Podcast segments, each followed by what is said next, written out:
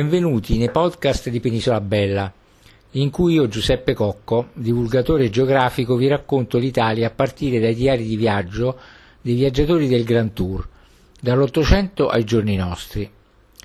Seguitemi ora nella visita ad Ancona. Vi parlerò delle origini del nome, analizzeremo il territorio e l'urbanistica della città e il Parco del Conero. Visiteremo la città con i suoi monumenti più significativi, le sue vie e piazze, le architetture militari, le chiese, i palazzi, il lungomare, i musei, i siti archeologici e naturali, vi racconterò alcuni miti e leggende, i letterati che sono stati ispirati dalla città e i film girati, poi ci metteremo a tavola con la cucina tipica, un caffè Borghetti ed infine uno sguardo alla storia. Ancona è il comune i cui abitanti sono detti anconetani, anconitani o dorici. È capoluogo della provincia omonima e delle Marche. Facciata sul mare Adriatico, possiede uno dei maggiori porti italiani. È uno dei principali centri economici della regione, oltre che il suo principale centro urbano per dimensioni e popolazione. L'origine greca di Ancona è ricordata dall'appellativo la città dorica. È disposta in un ampio anfiteatro limitato dei, dai rilievi del Guasco, del Cardeto e dell'Astagno, ultime propaggini settentrionali del Monte Conero, che si spinge in mare circa a metà della costa marchigiana. Sorge su un luogo abitato da epoca preistorica e colonizzato nel 387 a.C. dai Dori siracusani al tempo della loro espansione sotto Dionigi il Vecchio. Entrò poi nell'orbita romana dopo la battaglia di Sentino del 225 a.C. Durante il secondo triumvirato vi si stabilì una colonia di veterani. La città, che si sviluppa in relazione al suo porto, deve il nome alla forma ricurva della costa. Infatti Ancona, latina, dal latino ancon ed ancona, la forma dell'accusativo, con l'etnico anconitani, i greci di Siracusa, che fondarono la città nel 387 a.C., notarono la forma particolare del promontorio, caratterizzato da una costa sporgente e per questo motivo chiamarono la nuova città derivandone il nome verosimilmente dal greco Ancon, significante appunto gomito. Ciò è detto esplicit- esplicitamente da Mela, Agrais dicta Ancon, oltre che da Strabone, il quale riferisce della sua fondazione ad opera dei Siracusani, confrontabile anche con Giovenale, che scriveva speciatim Syracusanis Doriche originis unde Dorica Ancona appellatur. E Plinio nella sua Naturali Historie che così la descrive. Ad posito promunturio cunero in ipso flectentis se ore cubito. Se il luogo prima dell'arrivo dei siracusani avesse un altro nome non è noto, ma è certo che la navigazione paleogreca aveva nel gomito del Conero un punto preciso di riferimento e che l'insediamento ivi sorto, prima di Dionigi, fosse omonimo non è difficile da ammettere.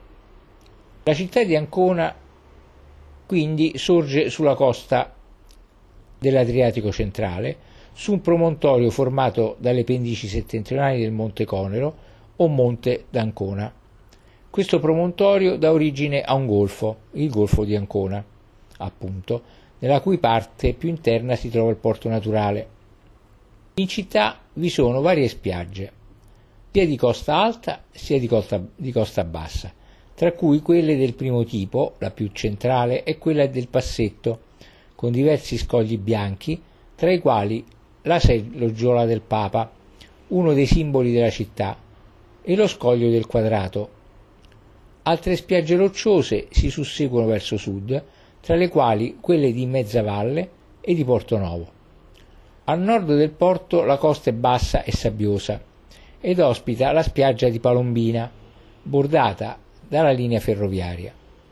Dal punto di vista urbanistico, Ancona è una tipica città policentrica, dato che ha quattro piazze che giocano un ruolo centrale. Piazza del Plebiscito, conosciuta come Piazza del Papa, il cuore dei rioni più antichi. Piazza del Teatro, ufficialmente detta della Repubblica, punto di unione tra il centro ed il porto. Piazza Roma, il centro della zona dei mercati all'aperto e al coperto. Piazza Cavour, infine, la più vasta ed alberata, centro dei rioni ottocenteschi. Le ultime tre piazze sono unite da un tridente di corsi paralleli. Corso Mazzini, Corso Vecchio, Corso Garibaldi, il Corso Nuovo e Corso Stamira. Sono considerati i corsi principali e la zona compresa è nota con il nome di Spina dei Corsi. Se quattro sono le piazze centrali e tre sono i corsi, uno solo è però il vertice di questa città, circondata per due lati dal mare, la sommità del Colle Guasco, sul quale sorge il Duomo, vero punto di riferimento dato che esso è visibile non solo dal porto e dal centro, ma anche da tutte le colline periferiche, la collina della cattedrale che è il primo segno inconfondibile della città per chi proviene dal nord o dal mare. Anche la cittadella, progettata da Antonio da Sangallo il Giovane, costituisce un caposaldo scenico di grande effetto per la città. Infatti è posta sulla cima del Colle Astagno, affacciato sul porto. Dagli anni 50 è immersa in un bosco di pini piantato per scongiurare le frane che interessavano il versante e dotare la città di una zona di fresca ombra. Caratteristica è la presenza di un asse stradale che attraversa tutto il promontorio da ovest ad est, da mare a mare. Dalle banchine del porto del Belvedere sulle rupi del Passetto, direttrice urbana che assume vari nomi. Nel tratto iniziale è costituita dai tre corsi paralleli già citati. Il tratto finale, invece, prende il nome di Viale della Vittoria.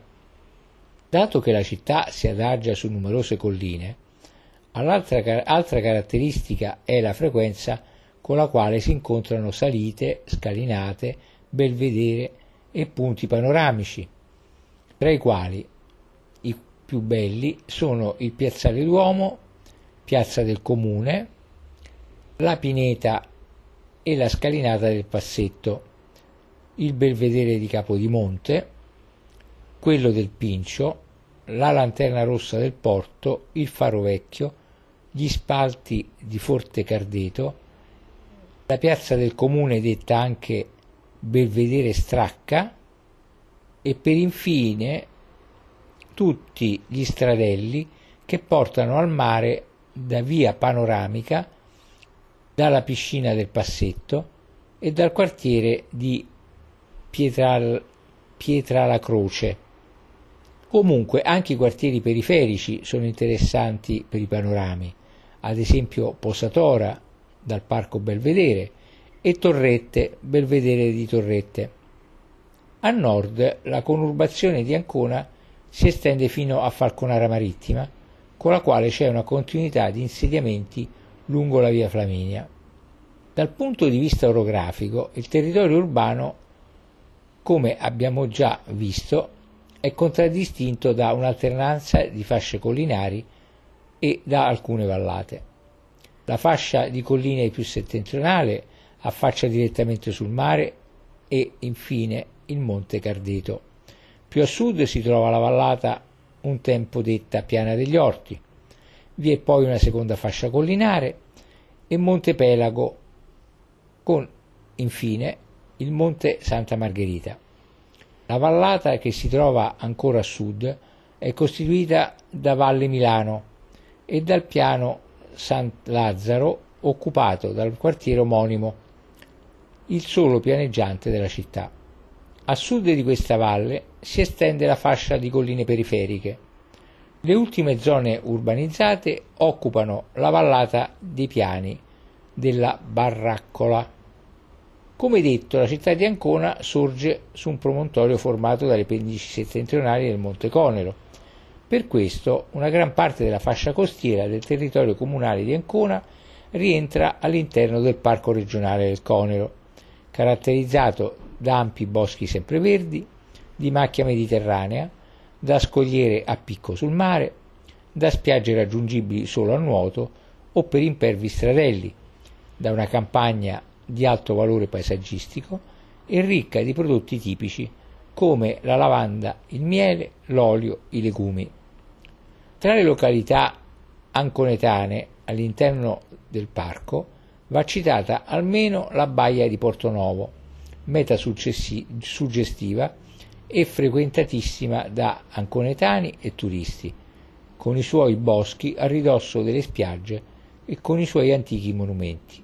Peculiarità della città è il fatto che il Parco del Conero comprende anche aree prettamente urbane, tra esse la zona del Passetto, con le rupi, la pineta, la spiaggia e le scogliere, e delle valli di Pietra la Croce, che dal centro abitato scendono verso il ciglio delle rupi e poi giù fino al mare.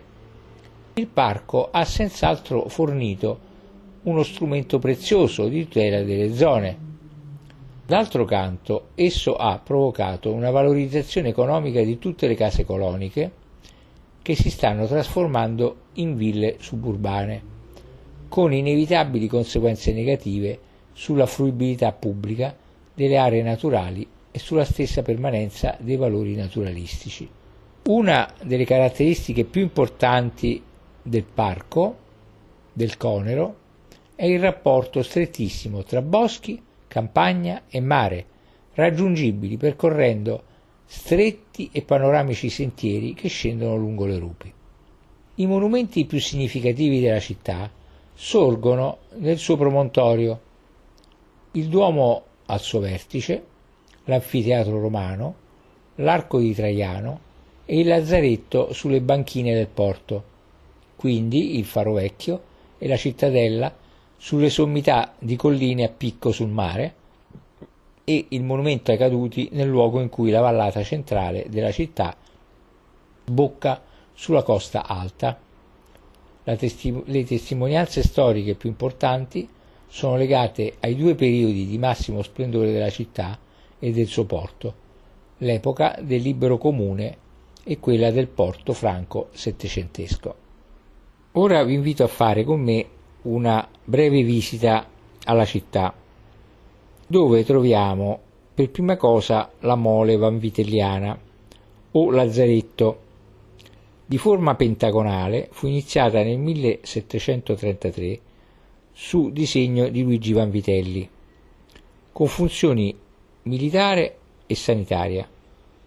Si trova nei pressi in via 29 settembre la Porta Pia di tarde forme barocche dedicata a Pio VI nel 1789. Poi Sant'Agostino, l'ex chiesa che conserva il grandioso e ricco portale molto bello, gotico veneziano, terminata da Michele di Giovanni da Milano e da Giovanni Veneziano nel 1494. Arriviamo in Piazza della Repubblica, centro della città, dove si apre il porto tra il fianco della chiesa del Santissimo Sacramento del 1500 e il Teatro delle Muse del 1826. Da essa parte Corso Garibaldi, via principale della città, che sfocia nella vasta piazza Cavour. Poi c'è Viale della Vittoria, da largo 24 maggio attraversa la città tra moderni quartieri fino quasi al mare. Al suo termine in uno slargo il monumento ai caduti della prima guerra mondiale, dal quale una monumentale gradinata scende al mare nella zona del passetto. Poi vede la loggia, in cui sorgono subito all'inizio il palazzo Giovannelli Benincasa del 1450 circa, a due ordini di bifore gotiche, e la bella loggia dei mercanti, dalla graziosa facciata gotico, gotico veneziana di Giorgio Orsini da Sebenico del 1451, adorna di statue, notevole quella della Carità, il vasto salone interno è dovuto allo stesso Tibaldi, che ripristinò anche la facciata, e che l'ornò di statue. Più avanti è la romanica chiesa di Santa Maria della Piazza, anch'essa molto bella, eretta nel 1200 su due precedenti chiese del 400 e del 500, con una singolare facciata, anch'essa molto bella, a più ordini di loggette cieche, del 1210 e grande portale. Interno a tre navate, con presbiterio sopraelevato del 1233, nel sotterraneo resti delle precedenti chiese con notevoli avanzi musivi. Arriviamo a Piazza del Plebiscito, che è una notevole piazza di forma allungata, detta anche Piazza del Papa, per la centrale statua di Papa Clemente XII. La fiancheggia, accompagnato da una torre cinquecentesca, il bel palazzo del governo, ora prefettura, sistemato nel 1484 su disegno di Francesco di Giorgio Martini, con un cortile in parte a portico, ad archi ogivali ed eleganti finestre guelfe, al quale si accede per un'arcata rinascimentale del 1470. In fondo alla piazza c'è la statua di Clemente XII del 1738, una scenografica scalinata a due rampe che salgono alla chiesa di San Domenico, sorta sulle rovine di una precedente del secolo XIII 1200, danneggiata dal terremoto del 1930 e dai bombardamenti del 1944 e dal successivo terremoto del 1972. All'interno statue e medaglioni e notevoli dipinti, tra cui la bellissima crocifissione di Tiziano del 1558 all'altare maggiore e Annunciazione di Guercino del 1661 al primo altare sinistro. Nei pressi della chiesa, all'inizio di via Matteotti, troviamo l'arco Ferretti, porta ubicata, urbicata eretta nel 1221 sui resti della cinta muraria del 1800. Nel retrostante corso Mazzini vediamo la fontana del, Cala, del Calamo o delle tredici cannelle del già citato Pellegrino Tibaldi.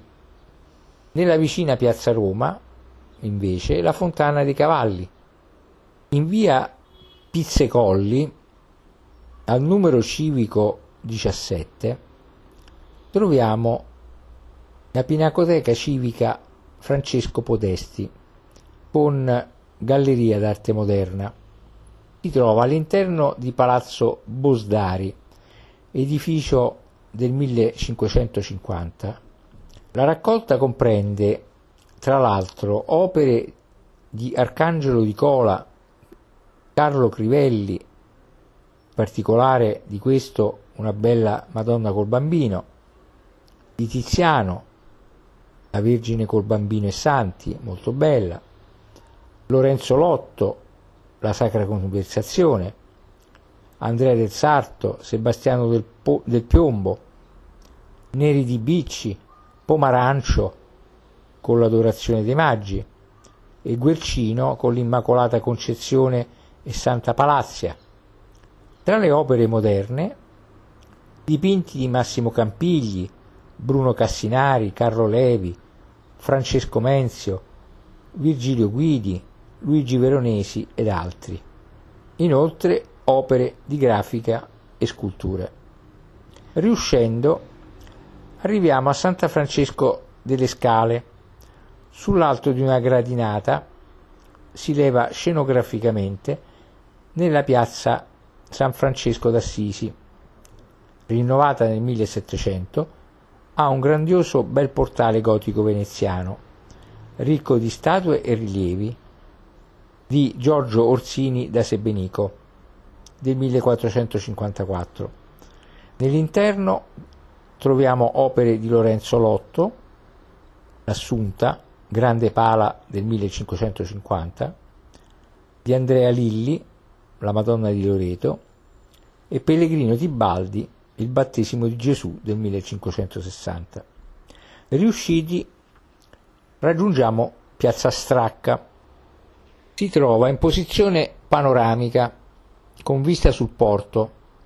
Vi prospettano a destra la chiesa del Gesù neoclassica del 1743, con una facciata curvilinea dall'alto pronao di Luigi Vanvitelli e a sinistra il Palazzo degli Anziani, ora sede universitaria, che incorpora resti della prima costru- costruzione duecentesca, tracce di due ordini di finestre ogivali nella facciata seicentesca. Notevole la parte posteriore, con elementi romanico-gotici e finestre quattrocentesche. Subito dopo è Palazzo Ferretti, sede del Museo archeologico. Il Museo archeologico nazionale delle Marche si trova nel cinquecentesco Palazzo Ferretti, in via Ferretti al numero civico 6, esempio di dimora nobiliare anconetana, completamente ristrutturato e riaperto nel 1988 comprende materiali di grande interesse che vanno dal Paleolitico all'età romana. In particolare, da segnalare i corredi delle necropoli picene dei secoli IX fino al III a.C., ricchi di bronzi e di ambre, e per la seconda età del ferro magnifici vasi attici e figure, a figure nere e rosse, della fine del secolo VI al secolo IV a.C. Avori orientalizzanti da Pianello di Castelbellino del secolo VI a.C., testa del guerriero di Numana, sculture di arte locale, dinos su tripode di bronzo di Amandola, molto bello, degli inizi del secolo V a.C., attribuito dubitativamente a botteghe, gre- a botteghe greche di Corinto, suppellettili delle tombe galliche con preziosi oggetti d'oro, corone, torques, orecchini ed altro, splendidi bronzi d'arte etrusca, manufatti di età ellenistica, corredi con oggetti d'argento e oreficerie insieme a stele figurate con iscrizioni greche, la sezione romana con sculture, mosaici, affreschi, vetri, corredi funerari da varie località delle Marche, insieme ad un ricco instrumentum domesticum, al lapidario e, alle, e al medagliere. Il bel gruppo di bronzi dorati con due figure femminili e due personaggi a cavallo, forse di età Giulio Claudia, rinvenuti a Cartoceto di Pergola nel 1946. Riusciti, raggiungiamo Piazza del Senato, dove sorge il Palazzo del Senato, risalente al XIII secolo, 1200, a due piani di bifore di fronte, la settecentesca chiesa dei Santi Pellegrino e Filippo Neri, detta degli Scalzi, con ampia cupola, conserva un crocifisso duecentesco bizantineggiante. Poi l'anfiteatro romano, nell'omonima piazza, in cui sono visibili tratti di cinta muraria e un voltone del secolo I-II d.C. L'anfiteatro aveva una capienza di 7-8 mila spettatori, una lunghezza di 93 metri e una larghezza di 74 metri. È individuabile la porta Pompea, più conosciuta come Arco Bonarelli, ingresso principale addossato ad una struttura di blocchi di arenaria. Raggiungiamo quindi Colle Guasco, che è al termine di via Giovanni XXIII, raggiungibile anche per una scalinata, e ospita sulla sua sommità la cattedrale di San Ciriaco. Al piazzale si gode un'ampia vista molto bella sul porto e la città. La bella San Ciriaco è il più pregevole monumento cittadino e una delle più interessanti chiese medievali delle Marche.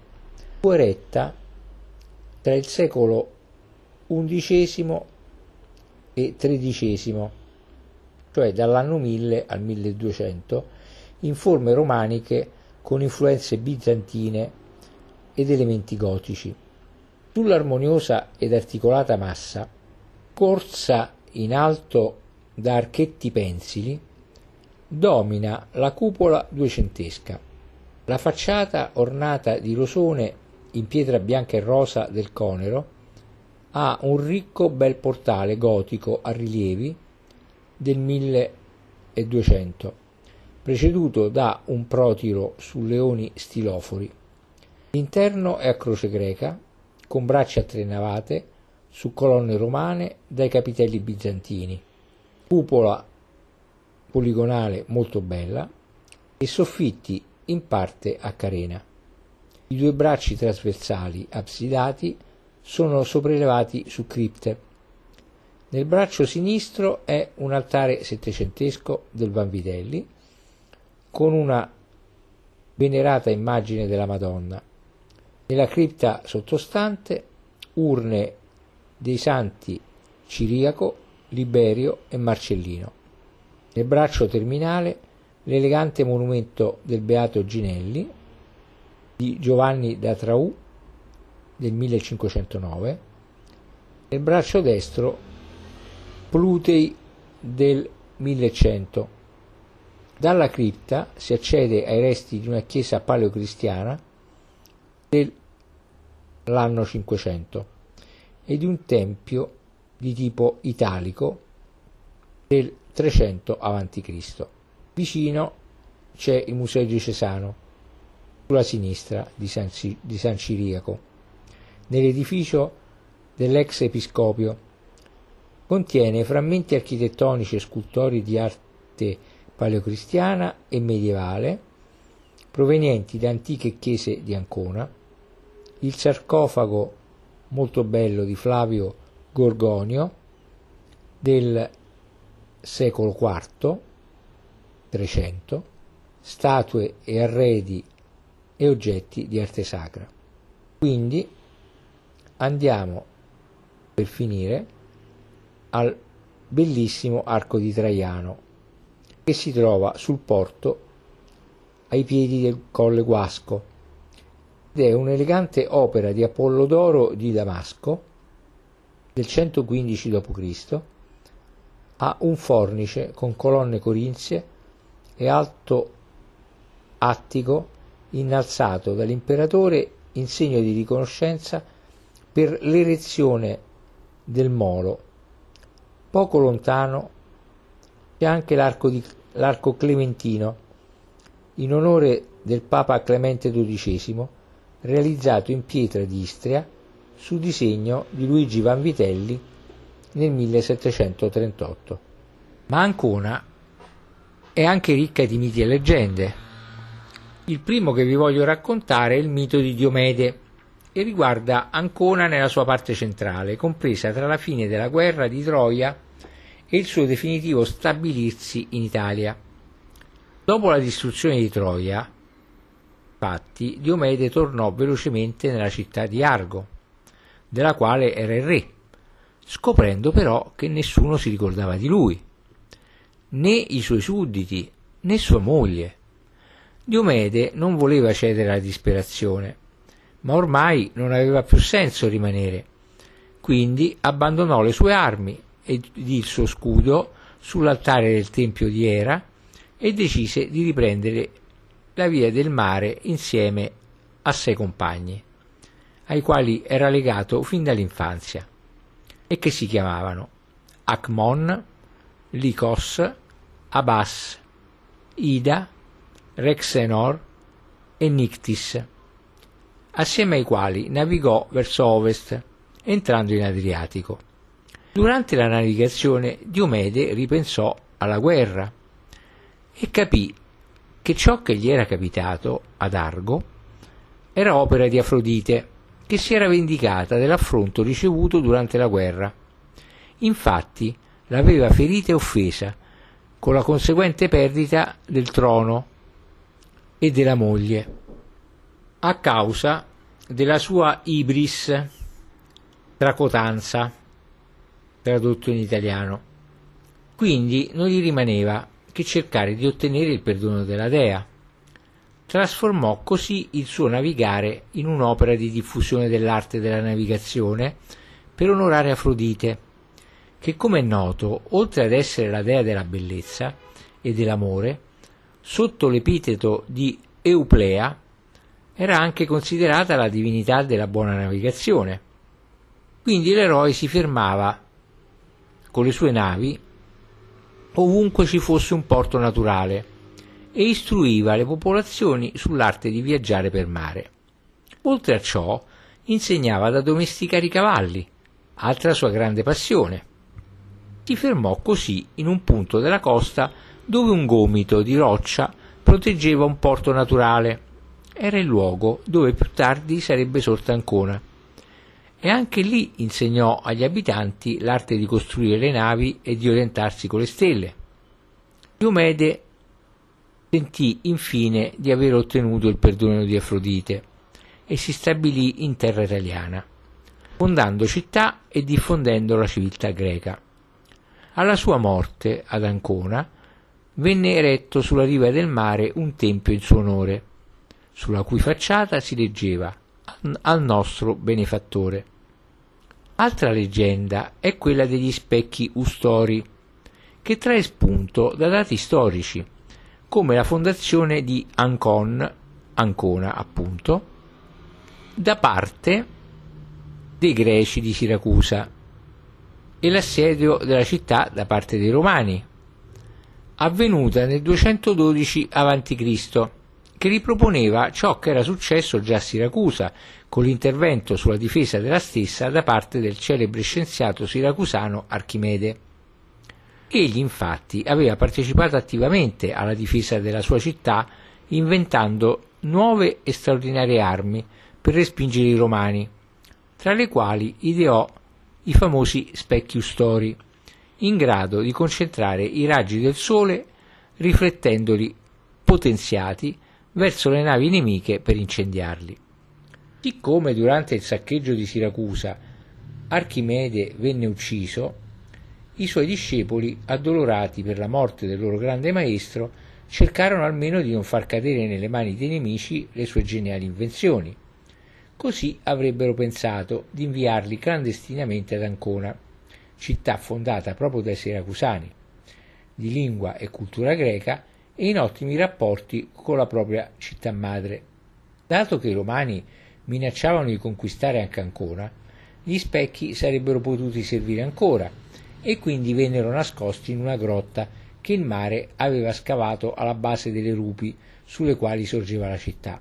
La città di Ancona però non diventò romana con un atto di forza, ma gradualmente e senza colpo ferire.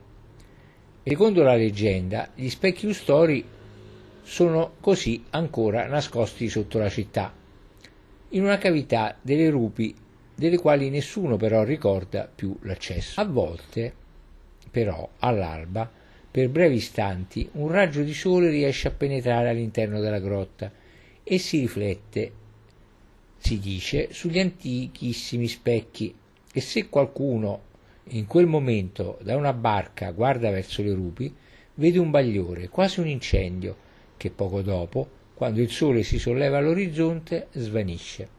Altra leggenda è quella della campana sommersa, che racconta della chiesa di San Clemente che sorgeva su uno sperone sotto il Guasco, dove ci sono ancora i resti dello scoglio che si chiama con il nome della chiesa stessa. La chiesa però non esiste più, crollata secoli or sono, in mare a causa dell'erosione delle onde.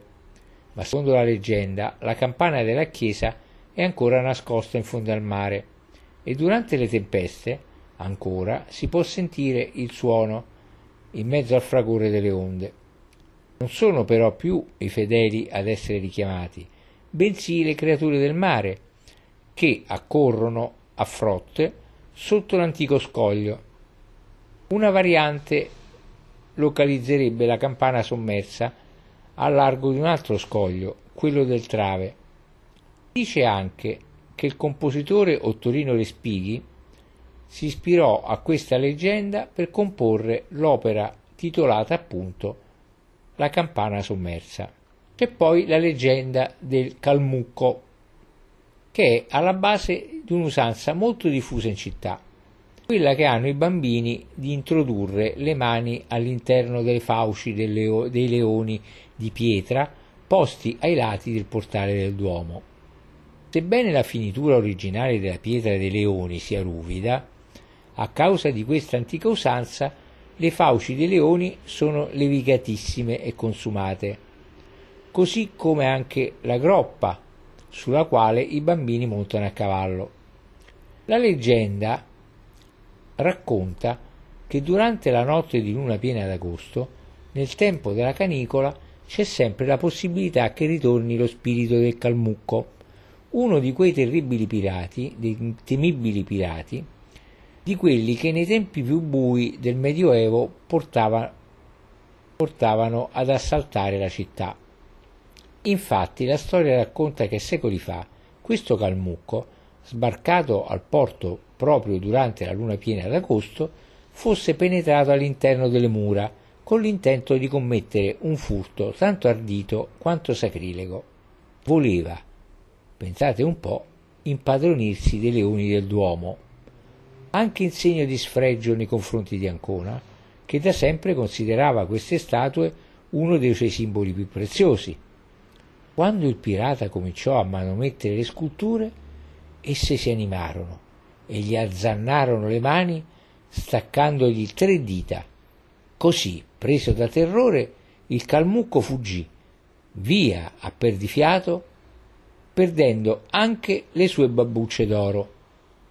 I ragazzini di Ancona allora, nella ricorrenza del tentato furto, notte tempo, si recano in gruppo sul piazzale del Duomo e stando bene attenti a non farsi scorgere dai leoni, salgono le scale che conducono al portale del Duomo e pronunciano le parole di rito.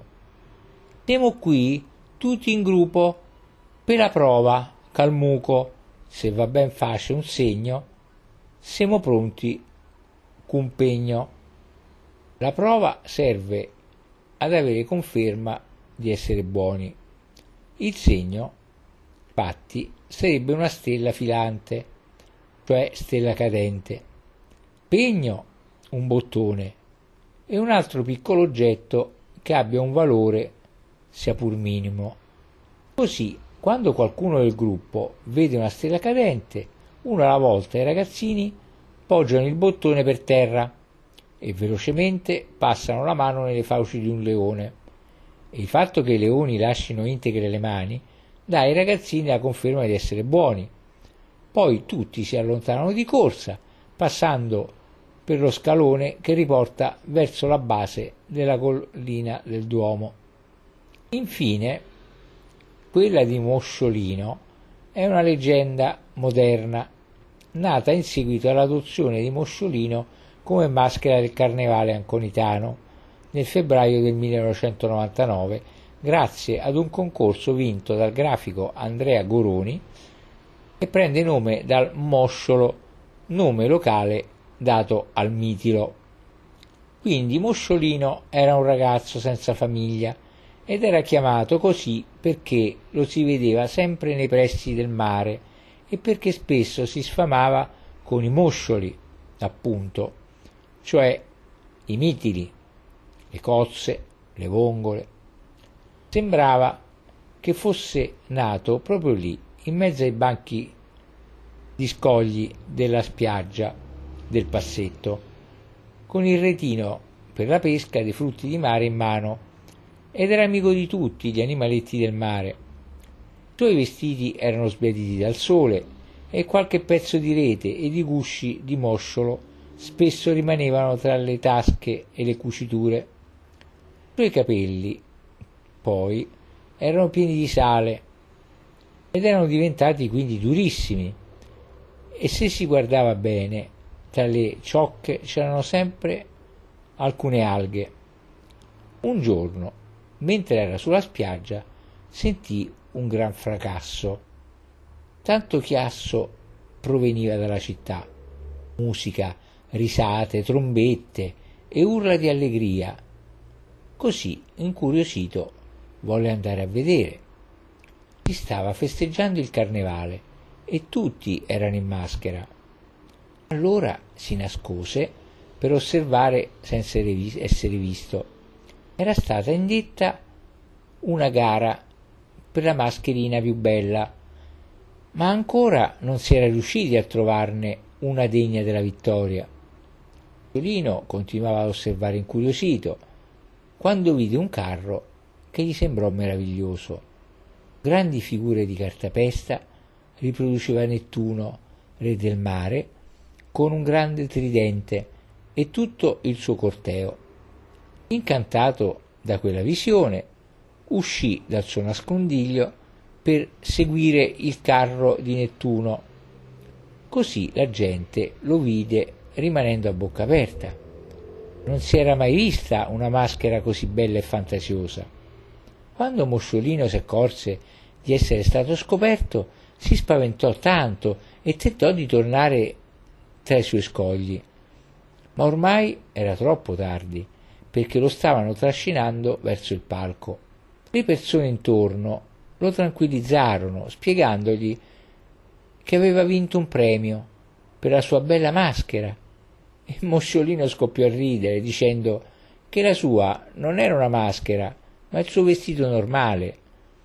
Vollero premiarlo ugualmente, ma Mosciolino non volle il premio previsto, chiedendo invece di poter fare un giro sul, di, sul carro di Nettuno lo accontentarono volentieri, così Mosciolino salì sul carro di Nettuno e girò tutta la città, mentre la gente, vedendolo passare, gridava è nata una nuova maschera, Mos- Mosciolino, è nata una nuova maschera.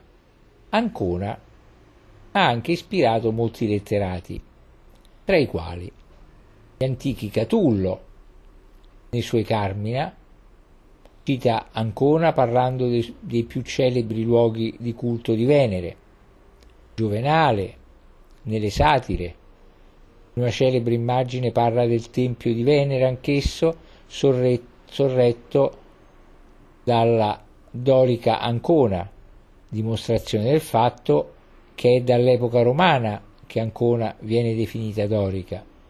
Poi Dante Alighieri, nel canto 31 del Paradiso, scrive in quel loco fu io, Pier Damiano, Pietro peccator fu della casa di nostra donna, insullito Adriano.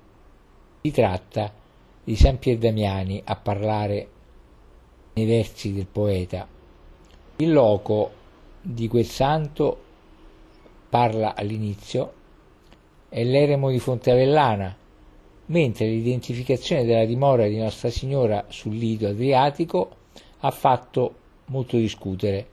Secondo alcuni si tratterebbe della chiesa di Santa Maria in Porto di Ravenna, ma secondo altri invece di Santa Maria di Portonovo presso Ancona.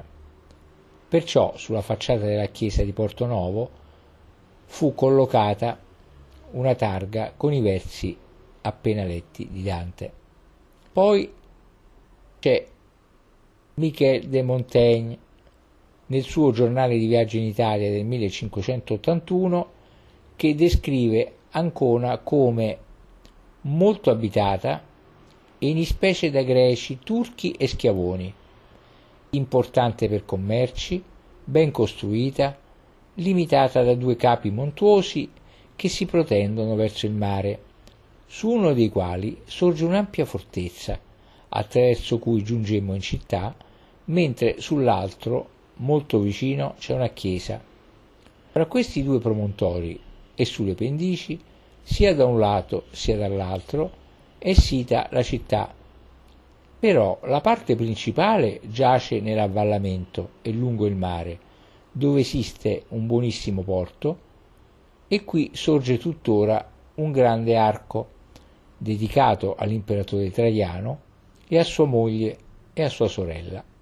Ancora Torquato Tasso, che nel sonetto 319 scrive E tu sembravi ancora il terzo giro suo dolce albergo, i tuoi sublimi tetti, l'onde gli scogli e le minute arene, e l'aura pura e l'auree tue serene sospiravan d'amore e i duri petti si distruggean per gioia e per desiro.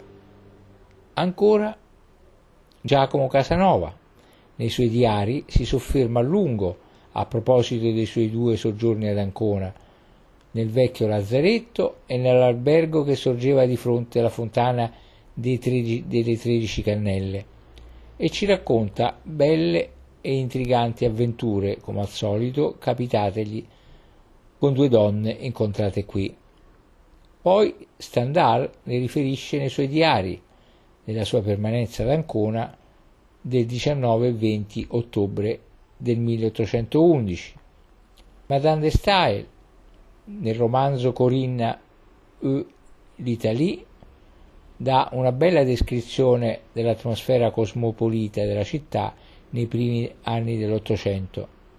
Anche Ippolito Nievo, nelle Confessioni di un italiano, parla varie volte di Ancona, dove il protagonista arriva via mare, evocando i giorni dell'assedio austro-russo-turco e l'affascinante figura del giovane generale Giuseppe Laoz.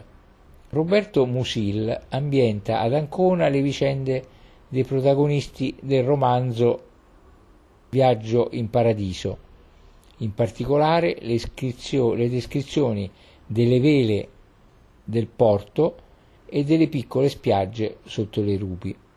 Poi Joyce Lussu, nel romanzo anarchici e siluri, ci riporta indietro nel tempo, facendoci immergere nell'Ancona degli anni 1910, che nella finzione letteraria ospitava Sherlock Holmes alle prese con spie, ricevimenti alle muse e passeggiate nei boschi del Conero assieme al celebre naturalista anconetano Luigi Paolucci ma anche autori contemporanei hanno utilizzato Ancona con ambientazioni per i propri romanzi.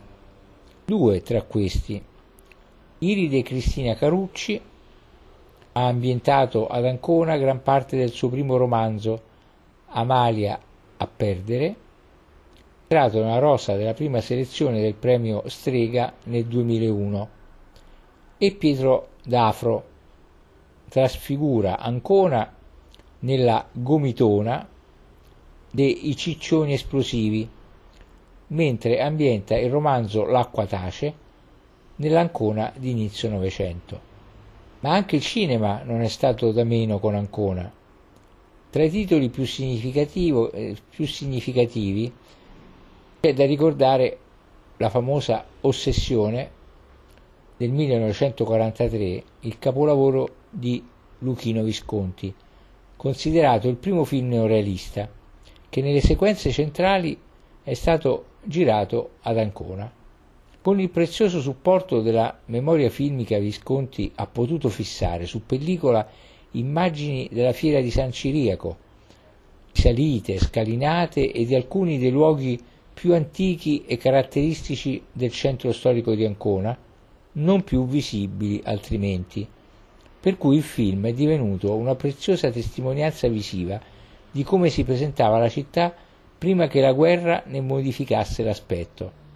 Le prime immagini attraverso cui Visconti si presenta cinematograficamente la città sono quelle del cavalcavia della stazione ferroviaria, crocevia di destini, dal momento che è sul treno che Gino Massimo Girotti arriva ad Ancona e sul treno fa amicizia con lo spagnolo Elio Marcuzzo. Per arrivare alla cattedrale della città, Gino e l'amico si arrampicano per una strada in salita, che è via Cialdini, ripresa all'altezza dell'accesso del, al vicolo oggi intitolato a San Marco, via che nella realtà conduce a Capodimonte, il quartiere sul colle opposto al Guasco, su cui si trova il Duomo. Giunti sul piazzale di San Ciriaco, Gino si siede accanto allo spagnolo sul muretto del belvedere del piazzale del Duomo con lo sguardo sognante perso a scrutare l'orizzonte lontano alla ricerca di uno spazio interiore nel quale rifugiarsi e porre fine ad un'esistenza vagabonda. Dal sagrato del Duomo medievale di San Ciriaco, dall'alto del colle Guasco, la macchina da presa scorre in panoramica sulle banchine del porto ingombro di traghetti e navi passeggeri. Nello sfondo dell'inquadratura si nota sul colpo del tetto della cattedrale un personaggio vestito di chiaro, in compagnia di alcuni operai. Si tratta dell'allora 35enne Riccardo Pacini, sovrintendente ai, ai monumenti che proprio nel 1942 fu richiamato ad Ancona per guidare le attività a protezione e salvaguardia degli edifici dorici dal rischio dei bombardamenti. La sequenza del film continua e con essa questo sguardo cinematografico su Ancona, quasi un lungo piano sequenza, che riprende il campanile del Duomo e l'edificio che gli stava accanto, oggi non più esistente. Lo sfondo e le suggestive e le soggettive cambiano continuamente Viene inquadrata la parte superiore dell'antica chiesa di Santa Maria in Curte, distrutta pochi mesi dopo le riprese dal pesante bombardamento aereo alleato del 1 novembre 1943, che causò anche centinaia di vittime, così come alcune vie dei rioni di Ancona affacciantisi sul porto, che fanno da sfondo ad altre scene del film, lo scalone Nappi, Palazzo d'Avalos, entrambi distrutti durante la guerra, il palazzo Ferretti sul lato in piazza del Senato, gravemente danneggiato. Un altro film è Un'anima divisa in due di Silvio Soldini del 1993. In questa pellicola Ancona rappresenta per i protagonisti fuggitivi da Milano il desiderio di una vita migliore, non solo con la presenza del porto, ma con la dimensione a misura d'uomo e la vicinanza con la natura della città. Sebbene i protagonisti si accorgeranno presto che però la vita moderna non risparmia alcun luogo ed ogni apertura al diverso viene pagata con l'isolamento e la solitudine. Altro film La regina degli scacchi di Claudia Florio del 1998 in cui Ancona è nebbiosa, inquietante e con le sue vie in salita, le sue antiche scalinate, le sue spiagge invernali, fa da sfondo perfetto alla difficile e combattuta introspezione di una giovane ragazza. C'è poi la stanza del figlio di Nanni Moretti del 2001, vincitore della Palma d'Oro al 54 Festival di Cannes, è stato girato interamente nella città di Ancona e usata senza citarla però, pur con notevoli riferimenti per rappresentare una tipica città dell'Italia di oggi. Poi, per finire, Il giustiziere dei mari. Del 1961 e Le prigioniere dell'isola del diavolo. Del 1962, ambedue di Domenico Paolella, che sono due pellicole alle quali va il merito di aver conservato le immagini della riviera del Conero prima dell'antropizzazione a scopo turistico, avvenuto a partire dalla metà degli anni 60 ed in particolare ad apprezzare gli scogli del Passetto e la spiaggia di Porto Novo nella sua naturalità quasi intatta, costellate dalle rare capanne dei pescatori demolite a metà degli anni 60 e dalle rovine del fortino napoleonico allora in abbandono. Naturalmente non sono gli unici film, ce ne sono tanti altri, ma questi sono i più importanti. E dopo un buon libro e un buon film è giunto il momento di andare a tavola, a goderci i sapori della cucina anconetana, tra cui spiccano naturalmente i piatti di mare. Il simbolo universalmente riconosciuto delle tradizioni gastronomiche di Ancona nonostante non sia un pesce autoctono, è lo stoccafisso all'anconetana, celebrato da manifestazioni e tutelato dall'Accademia dello Stoccafisso. Pescato appositamente negli oceani per Ancona, è caratterizzato da un delizioso profumo, da una lunghissima cottura, dalla presenza di patate in pezzi grossi e pomodori, e da una grande abbondanza di vino e olio di frantoio. Dopo lo stoccafisso, l'altro re della cucina conetana è il mosciolo, nome locale dato al mitilo, che da queste parti non si alleva, ma si pesca, si pesca direttamente sulle scogliere al naturale. Il mosciolo di Porto Novo è stato riconosciuto come prodotto di origine protetta. Durante l'estate uno spettacolo tipico della costa alta conitana è costituito dal gran numero di persone che pescano questi mitili in apnea, li puliscono sulla riva con attrezzi fabbricati artigianalmente, li cucinano in vario modo, facendo sughi per la pasta, impanandoli alla griglia o semplicemente alla marinara, con aglio, prezzemolo e limone, e gustandoli in grandi tavolate sulla spiaggia con amici e parenti. Anche gli antipasti più tipici sono a base di frutti di mare, preparati e venduti dai bar più attrezzati fino anche ai piccoli chioschi del centro della città. I più celebri antipasti sono le crocette in porchetta, conchiglie, dette in italiano piedi di pellicano, bombetti in porchetta, con aglio, pomodoro e finocchietto selvatico, e i tartufi di mare, nome locale delle uova di mare.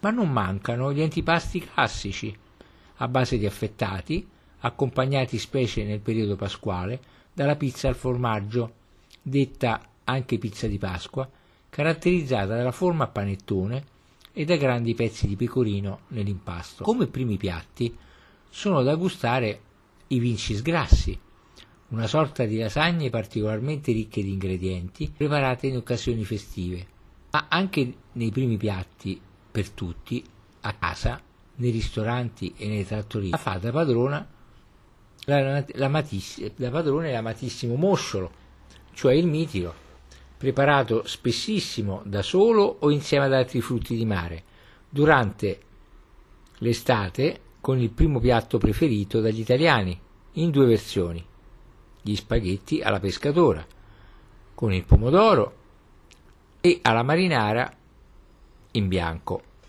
Ancora tra le paste asciutte, da gustare anche i ciabattoni allo scoglio, grandi maccheroni di produzione locale, conditi con frutti di mare e crostacei. La tradizione di preparare in casa la pasta all'uovo al pari dell'Italia è secolare, ad Ancona come nel resto delle Marche, anche se oggi, specie in città, la pasta fresca non si prepara più in casa, ma si acquista nei negozi specializzati. I formati tradizionali di consumo è quasi d'obbligo nei, nei giorni festivi sono le tagliatelle, i cannelloni, i quadrelli, i cappelletti e i ravioli, quest'ultimi due classicamente ripieni di carne o di ricotta e spinaci. Un altro primo piatto da sempre assai diffuso sono gli gnocchi di patate, conditi con il sugo di pomodoro o con il ragù di papera, sempre presenti almeno una volta a settimana, in genere il giovedì, in ristoranti e trattorie.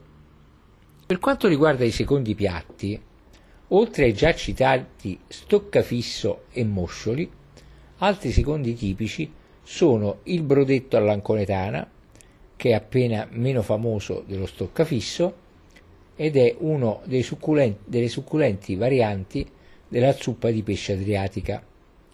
Da gustare anche le sogliole fritte, ai ferri o annegate nel vino bianco, la saraghina a scottadito, ossia cotta sulla brace e mangiata caldissima, la frittura di calamaretti e gamberi, identici, le orate e le spigole in bianco o alla graticola, pannocchie e moscioline delle cozze, impanate, seppie in umido e con i piselli, sarde scottadito, polpi cotti in casa e il varolo, nome locale della spigola, al forno. Tra le pietanze di carne, invece, ci sono la trippa, il lumache in porchetta, la minestra col grasso, il pollo, l'agnello e il coniglio cucinati in potacchio, cioè con rosmarino, aglio, vino e pochissimo pomodoro, e la porchetta che tra l'altro, secondo alcuni, sarebbe nata nelle Marche ed è un piatto tipico di tutta la, la regione. Un contorno davvero tipico di Ancona è costituito dai paccasassi, finocchi marini, un'erba succulenta che, come dice il nome, vive nelle spaccature degli scogli marini. I paccasassi sono adatti ad accompagnare il pesce, ma anche per arricchire la pasta all'aglio e olio e per preparare la pizza dorica. Purtroppo la raccolta dei paccasassi spontanei è proibita, ma basta raccogliere e mettere i semi in terra per ottenere delle piante da raccogliere ogni tanto in vaso o nel giardino. Un altro contorno caratteristico è l'insalata di misticanza, preparata cioè con erbe di campo miste, tra cui caccialepri, detti anche grattalingua, i grugnetti, nome della cicoria selvatica, pimpinella e rucola o rucola. Molto usato in cucina è anche un insieme di erbe di campo straginate, cioè lessate e poi passate in padella con aglio, olio, olive nere e una patata lessa. Tra le specie di erbe che entrano a far parte della cucina ci sono i grispigni o grespigni e le pappole, papaveri non ancora fioriti e in primavera nei mercati rionali si trovano i pincigarelli, cioè i fiori del cardo selvatico, deliziosi se cotti in padella con le patate. La semplicità e la genuinità della cucina conitana esprime in una pietanza molto nota della regione, il cosiddetto paculoio, che non è nient'altro che pane con l'olio.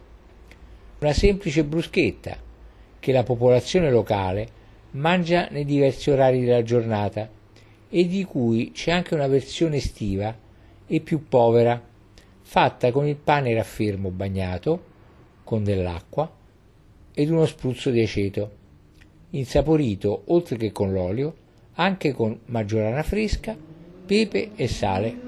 L'uso anconetano di cibarsi di questa semplice vivanda è conosciuta in tutte le Marche, tanto che gli abitanti delle altre zone della regione usano burlescamente il termine paculoio per indicare ogni abitante di Ancona. Poi c'è la pizza al taglio, che dal dopoguerra in poi si è diffusa dappertutto in città. È l'erede dell'antica Crescia, con la quale ha in comune la presenza di strutto nell'impasto, che nella pizza di altre regioni è assente, anche se a volte lo strutto è sostituito dall'olio di oliva. Sebbene le varianti siano le tradizionali quattro, bianca con il rosmarino, bianca alla cipolla, rossa semplice e rossa con la mozzarella, durante l'inverno si può trovare anche una variante che è la pizza con i grasselli, molto saporita, diffusa anche in tutto il resto della regione. Si tratta di una preparazione invernale in quanto i grasselli sono i residui della fusione dello strutto e perciò sono disponibili solo in concomitanza della, alla macellazione del maiale che avviene tra novembre e gennaio. Sono numerosissimi i negozi specializzati nella preparazione di pizza al taglio che poi vendono più spesso al pezzo e non a peso come in altre regioni spesso.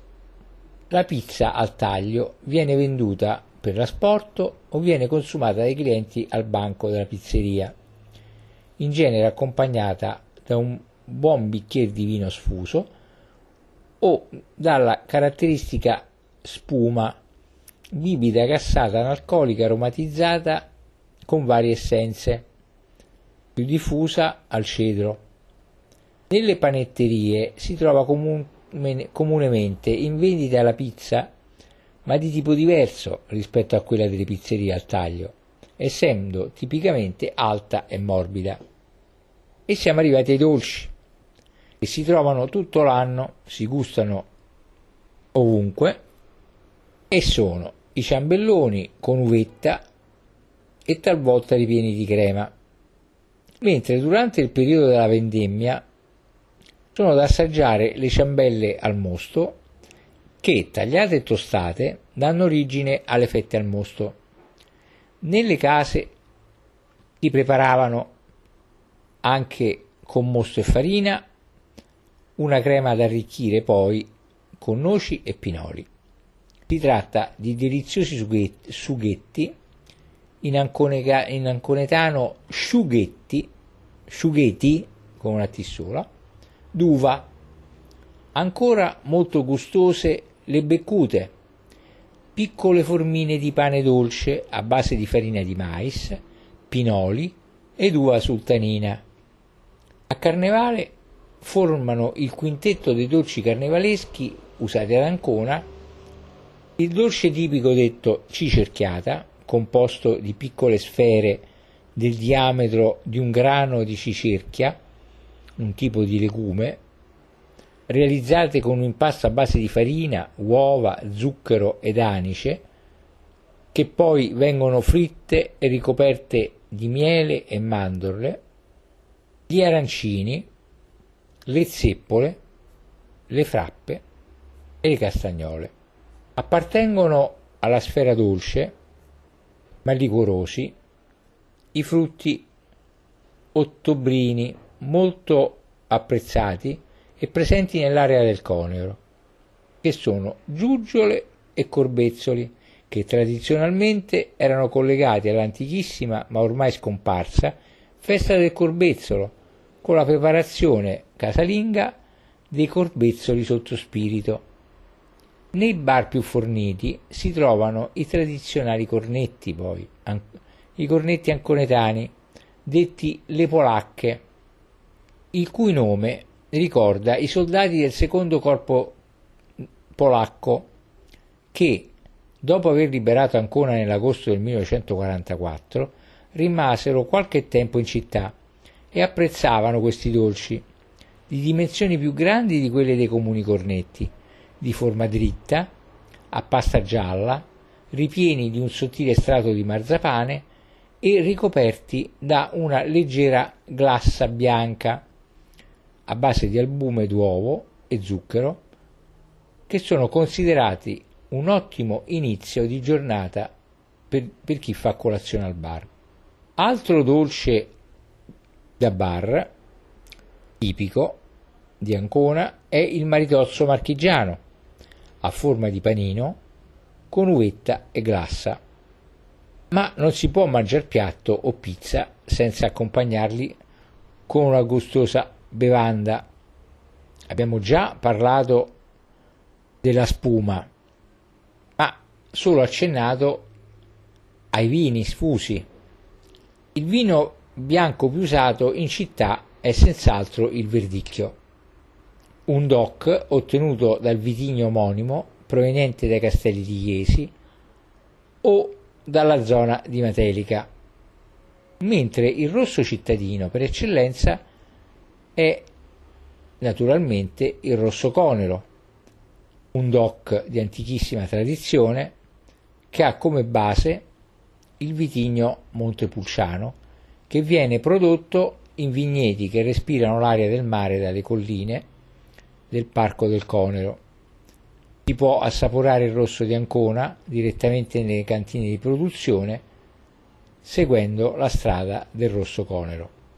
Come tutta la regione, molto apprezzati sono anche il vino di visciole, che sono un tipo di ciliegia selvatica, ideale per il dopocena e per accompagnare la pasticceria secca, e il vincotto di antichissima tradizione contadina, mentre nei periodi più freddi dell'anno si usa bere il turchetto, un caffè molto lungo rinforzato con rum, buccia di limone ed anice, una vera carica di energia la cui origine è legata al modo in cui i marinai anconetani correggevano il caffè lungo che gli servivano in Grecia ed in Turchia e per i loro gusti era troppo leggero.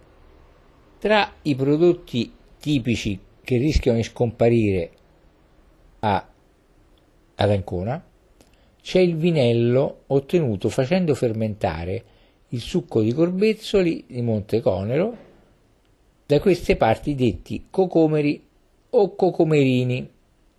Infine, da non dimenticare che ha origine proprio in questa città il famoso e noto, forse di più in altri tempi, quando giravano i venditori ambulanti anche nei cinema, nei, nei circhi, eh, nei, nei durante le partite di calcio, gridando caffè Borghetti o caffè Sport, caffè Borghetti.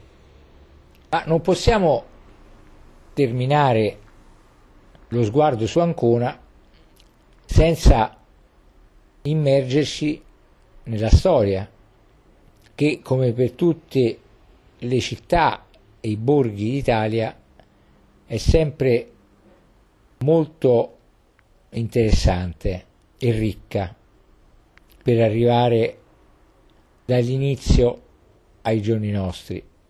Quindi i primi insediamenti di Ancona sorsero nell'età del bronzo e successivamente nell'età, nell'età del ferro fu un villaggio piceno. Poi, come abbiamo già visto a proposito del toponimo, venne fondata la colonia sulle pendici del Colle, ora chiamato Guasco, nel, nel 387 a.C., che ebbe il, come nome Ancon e fu fondata da un gruppo di greci siracusani, esuli della tirannide di Dioniso, di Dionisio, scusate. Sulla sommità del colle sorse l'acropoli della città, con il tempio dedicato ad Afrodite. E dato che i siracusani fondatori della città erano greci di stirpe dorica, Ancona, fin dall'epoca antica, fu chiamata la città dorica. E una delle più importanti caratteristiche di questa polis è il suo persistente attaccamento al carattere greco e la sua resistenza culturale alla romanizzazione, nonostante l'arrivo dei romani nel Piceno, che fece attraversare ad Ancona un periodo di transizione tra la civiltà greca e quella romana piuttosto lungo. Le tappe principali della romanizzazione furono due. Il 133 a.C., quando ci fu la deportazione di una colonia romana nell'agro anconetano in seguito alla Lex Sempronia Agraria e il 90 a.C. quando fu istituito il municipio romano in seguito alla guerra sociale. Da quell'anno Ancona può dirsi amministrativamente città romana, pur rimanendo però, come detto, per alcuni decenni un'isola linguistica e culturale greca. In età imperiale svolse per Roma la funzione di collegamento marittimo con l'Oriente e per questo l'imperatore Traiano ne ampliò il porto. Alla caduta dell'impero romano d'Occidente, nel 476 d.C., Ancona, come tutta la penisola, fu soggetta prima al dominio di Odoacre, primo re barbaro, generale Ciro Ouno, che in quell'anno divenne re degli Eruli e patrizio dei Romani per titolo conferitogli dal, dal Senato, che depose l'ultimo imperatore romano d'Occidente, Romolo Augusto, e poi degli Ostrogoti dal 493 al 553. Dopo la guerra gotica fu fra i possedimenti dell'impero bizantino e nonostante l'arrivo in Italia dei Longobardi, rimase ancora possesso dell'impero bizantino, costituendo insieme a quattro altre città la Pentapoli marittima. Poi, nel 774, la città passò allo Stato Pontificio e con l'istituzione del Sacro Romano Impero la città fu posta a capo della Marca di Ancona, che dopo aver assorbito le marche di Camerino e di Fermo, comprese quasi tutta l'odierna regione delle Marche. Alla fine del 1100 Ancona iniziò la reggenza come libero comune a Repubblica Marinaria di Ancona. Per difendere la propria indipendenza si scontrò sia col Sacro Romano Impero, che tentò ripetutamente di ristabilire il suo effettivo potere, che con Venezia, che non accettava affatto che nell'Adriatico ci potessero essere altre città marinare. Nell'assedio del 1173 da parte dell'imperatore Federico I Barbarossa si distinsero le gesta di Stamira, eroina anconitana, alla quale tra l'altro sono intitolati uno dei corsi principali ed una piazza del centro cittadino di Ancona. E altro eroe fu il sacerdote Giovanni di Chio. L'assedio si concluse a favore dei difensori anconetani, grazie alle forze congiunte delle città di Bertinoro e Ferrara, guidate rispettivamente dalla contessa Aldruda Frangipane e dal nobile Guglielmo Marcheselli, che arrivarono in aiuto di Ancona ormai allo stremo, costringendo l'esercito imperiale guidato dall'arcivescovo Cristiano di Magonza a ritirarsi. Agli inizi del 1500, a causa della scoperta dell'America e della caduta di Costantinopoli nelle mani dei turchi, il centro dei commerci iniziò a spostarsi dal Mediterraneo all'Atlantico e per tutte le città marinare italiane, compresa Ancona, iniziò un periodo di recessione che raggiunse il suo apice nel 1600.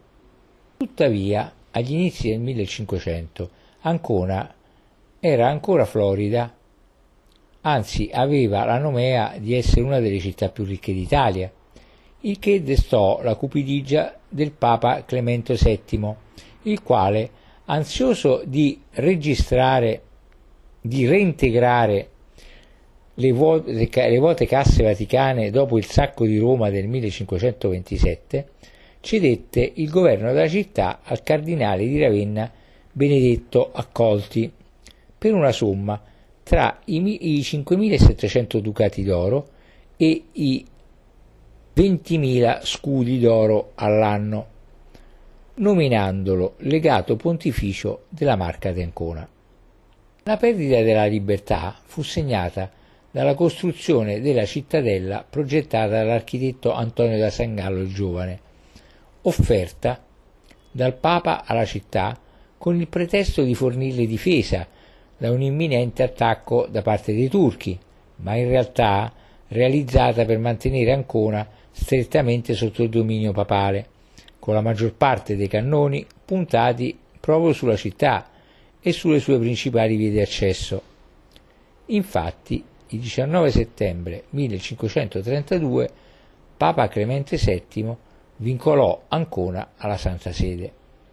Nonostante l'imprigionamento del cardinale Accolti, deciso dal nuovo Papa Paolo III Farnese, il riconoscimento dell'innocenza dei cinque nobili anconetani giustiziati sommariamente dall'Accolti e il ritorno in città degli esiliati, libertà raccontata nel grande dipinto commissionato al pittore veneziano Lorenzo Lotto, detto Pala dell'Alabarda, conservato nella Pinacoteca Civica, con il ripristino di una qualche autonomia del Senato anconetano, la città non fu, non fu più libera di autodeterminarsi, ma rimase sotto lo stretto controllo dei legati pontifici nominati di volta in volta dal Vaticano.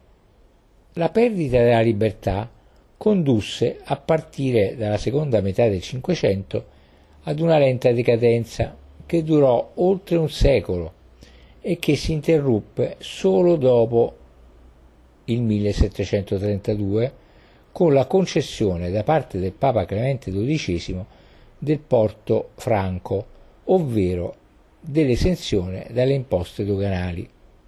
Oltre a dare alla città questo nuovo status, Clemente XII incaricò anche l'architetto Luigi Vanvitelli di restaurare ed ampliare il porto e grazie a queste misure la città visse un nuovo momento di benessere legato alla ripresa della grande navigazione.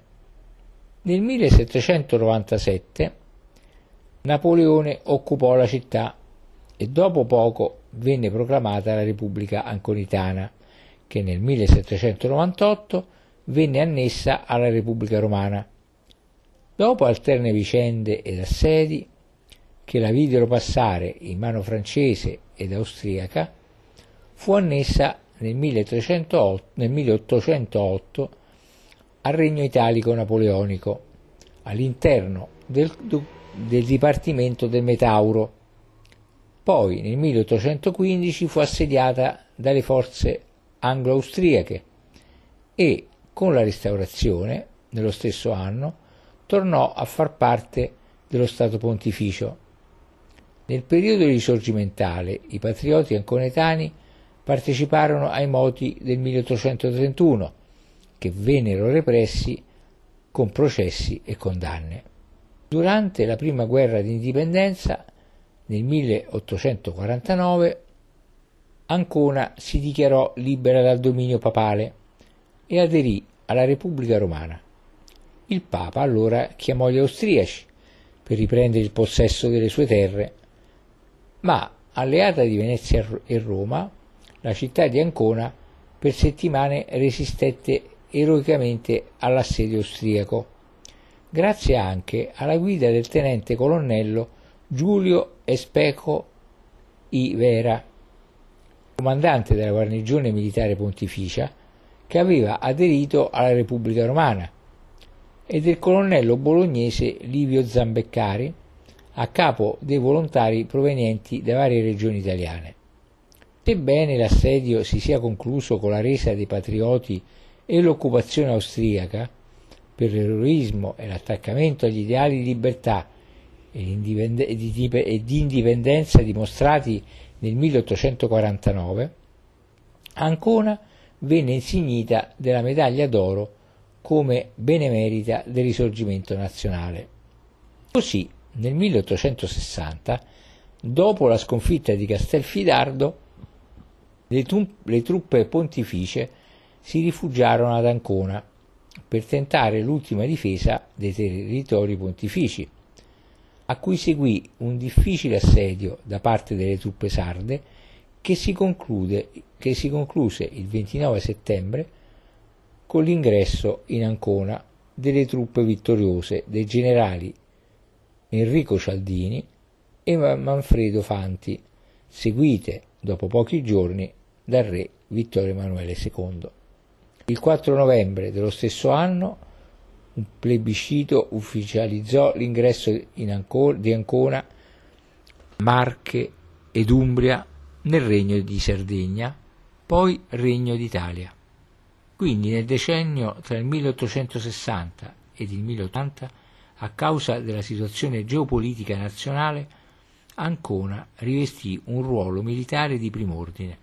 Fu dichiarata piazzaforte di prima classe insieme a sole altre quattro città italiane. Il nuovo ruolo fu alla base di un notevole sviluppo urbano e quell'introduzione di nuovi servizi pubblici che il progresso metteva a sua disposizione in quegli anni. A cavallo della Prima Guerra Mondiale, due momenti diversi videro la città alla ribalta nazionale.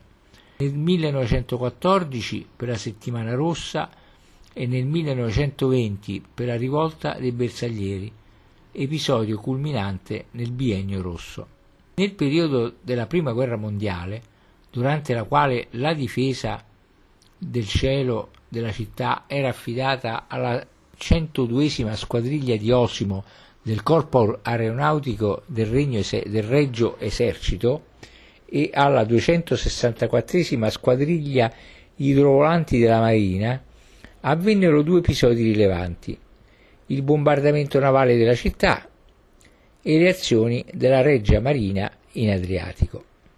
Durante il ventennio fascista la città di Ancona ebbe un notevole sviluppo urbanistico, con l'apertura del viale della Vittoria e la, custro- e la costruzione del rione Adriatico.